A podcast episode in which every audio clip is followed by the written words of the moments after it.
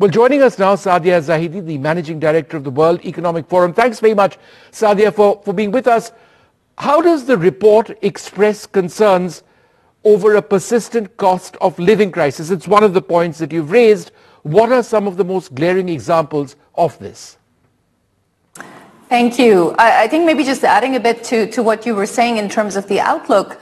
Um, only about 15% uh, of people currently have a positive outlook or an optimistic outlook, and that shrinks to about 8% when it comes to um, 10 years out. So I think um, overall, uh, the very few optimists um, become even smaller over the course of the next decade. Now, in terms of cost of living crisis, um, it used to be the number one risk last year. Mm-hmm. It is now down to number four when it comes to this present year. But I think what we can't forget is that inflation is still number seven in the two-year outlook.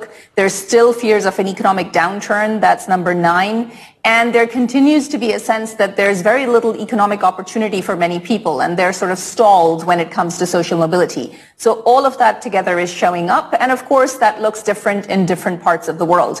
In much of Africa, there's deep concerns around an economic downturn. Similarly, for example, in the United States, India is very different. It's a bright spot. Um, that's one of the few places where you're expecting more than 6% growth. So it really depends on where you are in the world. But we do also look, what does that mean for the 10-year time frame?